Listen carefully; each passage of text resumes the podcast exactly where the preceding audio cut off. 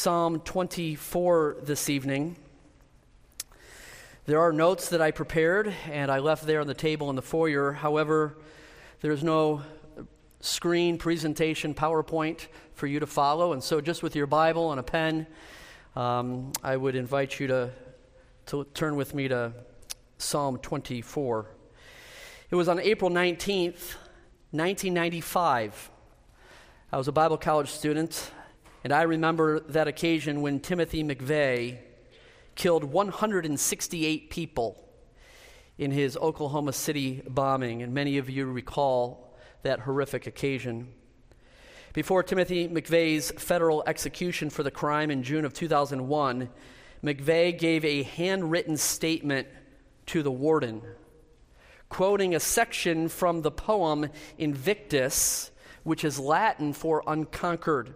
If you got a copy of the notes I prepared, I've got that poem printed for you there. It's, it's from the 19th century poet, British poet, William Ernest Henley, and it concludes with the famous line, perhaps that all of you have heard I am the master of my fate, I am the captain of my soul.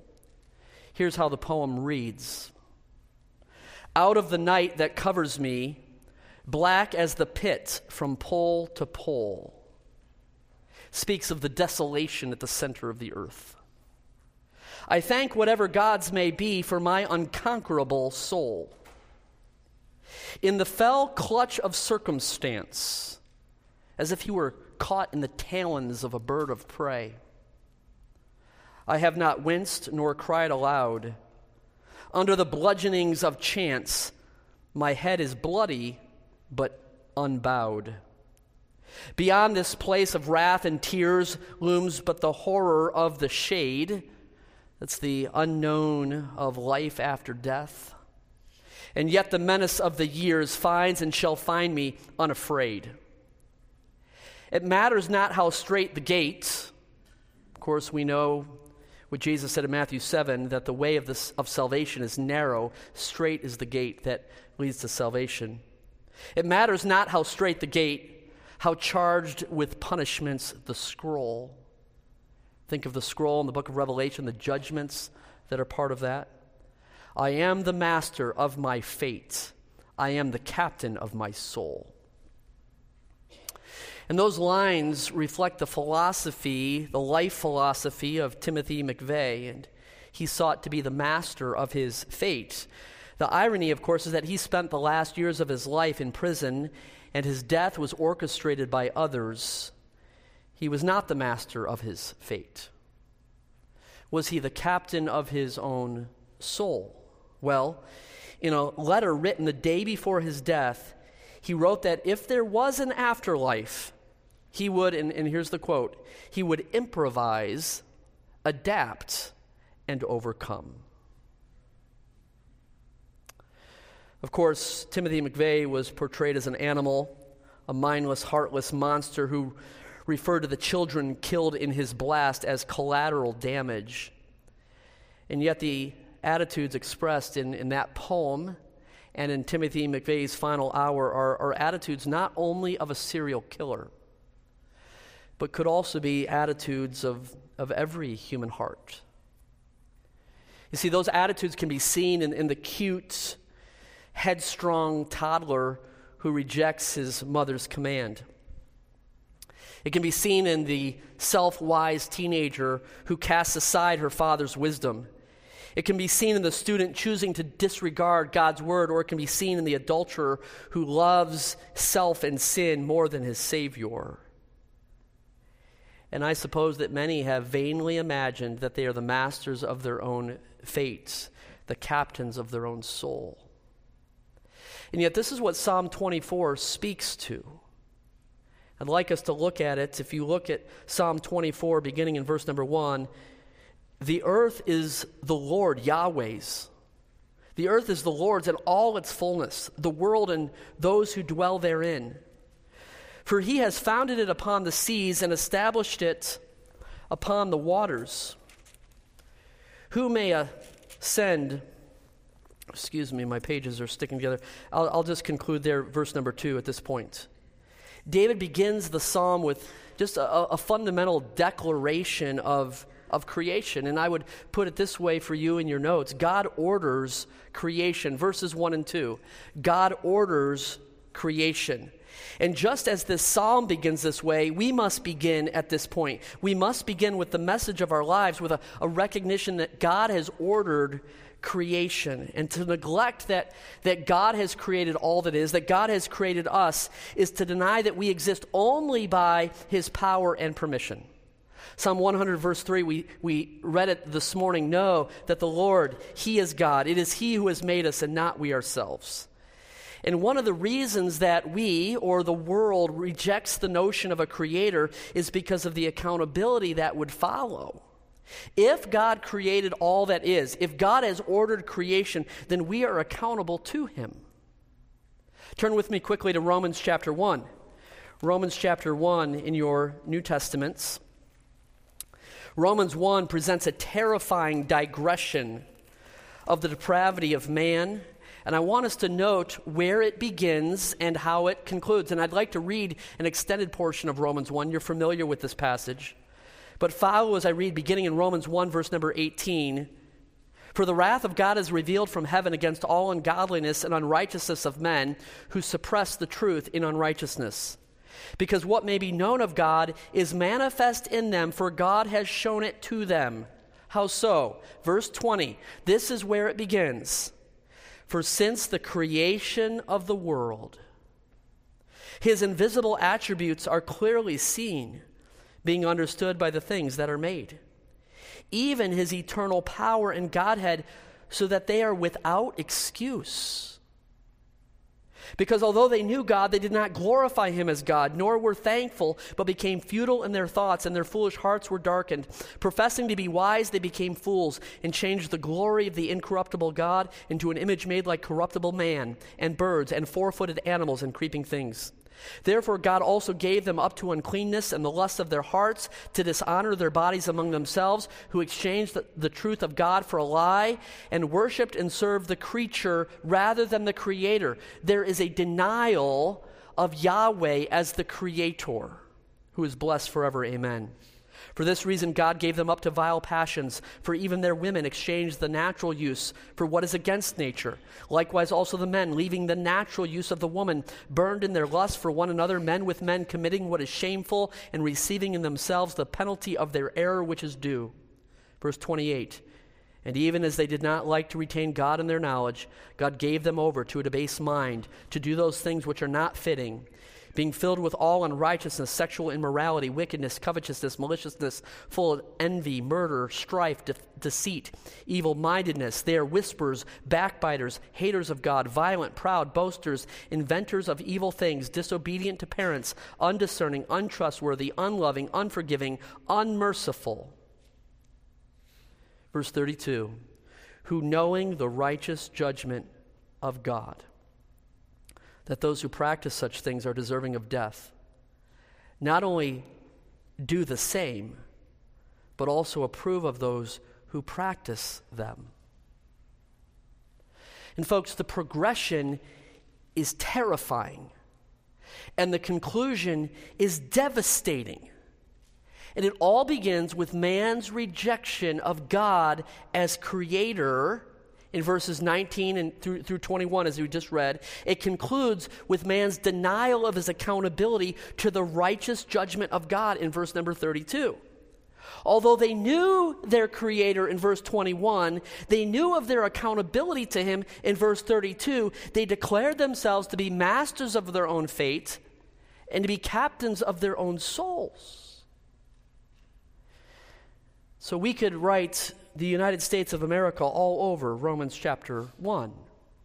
And we could pontificate all day long about the reasons for the decline and the demise of our country and our, our culture, but I declare to you that it began with a denial of God as creator. God orders creation. Turn back to Psalm 24. Many of the, the creeds and the, the confessions, even the catechisms um, that that have been developed by the church over the centuries have often begun with, with something like this I believe in God the Father, maker of heaven and earth. That's like the beginning, the baseline, the foundation. And if we miss that starting point that God orders creation, we miss our accountability to a creator and we foolishly dis- um, declare ourselves to be masters of our fate and captains of our soul. Now, we don't do it so eloquently as the poet. Rather, we frame it in, in terms like these It's my life, I can do what I want. Or it's my body, I can do what I want. We say, I won't get hurt. I can handle it. I know what I'm doing. Get out of my way. We say, I don't need God. What has He ever done for me? I'll tell you what He's done for you. He created you. That's where it begins. Colossians chapter 1 For by Him all things were created that are in heaven and that are on earth, visible and invisible, whether thrones or dominions or principalities or powers. All things were created through Him and for Him. And if God orders all creation, we must consider how he orders our lives as well. And to many, that's an unwelcome imposition. We don't like accountability, and we think being in control is far superior to submitting to the one who has designed us. I remember many years ago counseling a young woman regarding some choices in her life.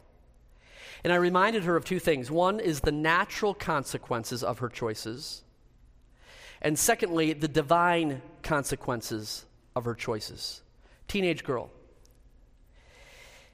And she replied to me, answering each of those. To the first, to the natural consequences, she, she answered, I can handle that. To the second, to the divine accountability or divine consequences, she answered, I'll cross that bridge when I come to it. Not so unlike the poem Invictus, not so unlike Timothy McVeigh. If God orders all creation, we accept his control over our lives and our accountability to him. Back in Psalm 24, look with me now at verses 3 and 4. Who may ascend into the hill of Yahweh, or who may stand in his holy place? He who has clean hands and a pure heart, who has not lifted up his soul to an idol nor sworn deceitfully. Number one, God orders creation. Number two, God orders fellowship. He orders fellowship. And just as God exercises dominion over creation, He has expected demands for fellowship with His creation. The hands must be clean, the heart must be pure, the worship must be correct, correct. the tongue must be true. And this psalm was used as part of the litur- liturgy by those ascending up to Jerusalem for worship and fellowship with God in the temple.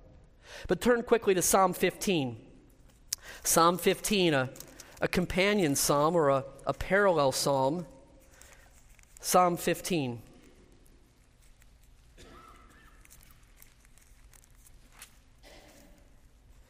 Follow as I read. It's a psalm of David. Lord, who may abide in your tabernacle? Who may dwell in your holy hill? Who may have fellowship and companionship and relationship with you? Verse 2 He who walks uprightly and works righteousness and speaks truth in his heart. He who does not backbite with his tongue, nor does evil to his neighbor, nor does he take up a reproach against his friend. In whose eyes a vile person is despised, but he honors those who fear the Lord. He who swears to his own hurt and does not ch- change he who does not put out his money at usury, nor does he take a bribe against the innocent, he who does these things shall never be moved. And I would submit to you that this list here in Psalm 15 leaves us bloodied and bowed before the Lord. Like the publican in Luke 18, who smote his breast. He, he, would not so much lift up his eyes unto heaven, but said, God be merciful to me, a sinner. So, how can anyone with the poet say, My head is bloody but unbowed? Back to Psalm 24. God orders fellowship. And how can we have true fellowship with God? A bit of background here to the psalm, Psalm 24, will, will help us answer the question. And if you look, allow me to read verses 7 through 10, and I'll give you this background. Lift up your heads, O you gates and be lifted up, you everlasting doors, and the King of glory shall come in. Who is this King of glory? The Lord strong and mighty, the Lord mighty in battle. Lift up your heads, O you gates. Lift up, you everlasting doors, and the King of glory shall come in. Who is this King of glory? The Lord of hosts. He is the King of glory. Scholars generally agree that ascending the hill in verse 3, the necessity for purity in verse 4, the calling of the gates to be opened here in verses 7 through 10 probably refer to the bringing of the Ark of the Covenant into the tabernacle in Jerusalem for the first time during King David's reign. You can read about it in 2 Samuel 6. Of course, we know the, the Ark of the Covenant to be that wooden box that was covered in gold, three and a half feet long, two and a half feet tall, two and a half feet wide, and it housed the two tablets of, of, um, of the law, a jar of manna, Aaron's staff. But it was more than a storage box of, of memories or mementos. It was a symbol of God's presence and God's power among God's people. And for years, the ark had been neglected in Israel. You'll remember that during King Saul's reign, the ark was captured in battle by the Philistines, and Israel foolishly uh, thought it would guarantee success, but it did not. And the Philistines captured that ark as a trophy of war, and then plague swept through their land, so they returned um, the, the booty, fearing for their lives. But when Israel got it back, the, the ark that is, they, they moved it to the village of Bethshemesh, where 70 men from the village were curious. They opened the lid and were struck dead. And understandably, then the ark lay neglected for 20 years until King David. And King, King David de- desired to bring the Ark of the Covenant back to its rightful place, but his first attempt was met with disaster because he treated it like a piece of furniture. And he prepared to move it on an ox cart. And uh, it became unstable. And you remember a man named Uzzah reached out to steady the, the ark, and he was um, immediately, he died on the spot. And so, with some of this background, we can understand the weight of the question before us here in this psalm in, in verse 3. The question is, how can we be worthy of fellowship with God, and, and how can we, we en- enjoy this companionship with God? And the details listed are then impossible, and it seems like we would never be able to earn fellowship with God. But verses 5 and 6, I skip those verses. They assure us that it's not what we do that makes God pleased, but it's what God does to declare us acceptable. Look at verses 5 and 6. He shall receive blessing from the Lord and righteousness from the God of his salvation. This is Jacob, the generation of those who seek him, who seek your face. And so, in ordering all of creation, that was verses 1 and 2. God orders all of creation for fellowship with Him. That was number two. To ultimately bring Him glory. And we heard of that even in the testimony this evening. Number three is God orders all for His glory. God orders all creation. God orders fellowship. And God orders all for his glory. There in verses 7 through 10, if you can picture the Ark of the Covenant coming back into its rightful place for the glory of God. When William was only 12 years old, he developed tub- tubercular arthritis, a disease of the bone in a day and age when cures could be worse than the disease. His affected foot, treated by crude methods, had to be amputated directly below the knee.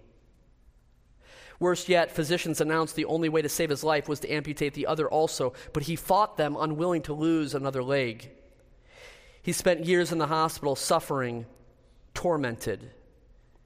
And it was while lying in his hospital bed that he penned the words of the poem Invictus. It's there before you. William Henley would not be broken by his disability. And at first, we applaud his fortitude against such difficult odds. And, but as it was, his misdirected anger burned to bitter hatred toward God. He refused to believe the God who created him was his only hope for redeeming him. So Henley, like McVeigh, refused to bow his bloodied head. Folks, someday our bloodied heads and our bloodied knees will bow. For we are not invictus. We are not invincible. No one is invincible. And no one will stand before the Lord without bowing. Ironically, there is one unconquerable soul who bowed his bloodied head for us. He's the one who demands clean hands and a pure heart so that we might have fellowship with God. And whether now or later, every knee will bow and every tongue will confess that Jesus Christ is Lord to the glory of God the Father. On the back of your notes, I've copied another poem. It's written by a woman named Dorothy Day who has written this poem titled My Captain, and it serves as a Christian response to Henley's Invictus. So follow along by reading what is printed before you and and listen to me read the Christian alternative. Perhaps you can turn your page back and forth, or perhaps you follow the words on the front of the page and listen to this Christian alternative. Out of the night that dazzles me, bright as the sun from pole to pole, I thank the God I know to be for Christ, the conqueror of my soul. Since his the sway of circumstance, I would not wince nor cry aloud under that rule which men call chance. My head with joy is humbly bowed. Beyond this place of sin and tears, that life with him and his the aid, despite the menace of the years, keeps and shall keep me unafraid. I have no fear, though straight the gate. He cleared from punishment the scroll. Christ is the master of my fate. Christ is the captain of my soul. Let's pray. God, thank you so much for creating us, ordaining all of creation, for ordering fellowship with you through Jesus Christ, and ultimately arranging and ordering all things for your ultimate glory God, we bow our heads and we bend our knees and we declare you to be the captain of our soul, the master of our fate. We surrender all to you. I thank you, Lord, for the obedience of these this evening that have testified that they have surrendered to follow you. May that be all of our testimony this evening. In Jesus' name I pray. Amen.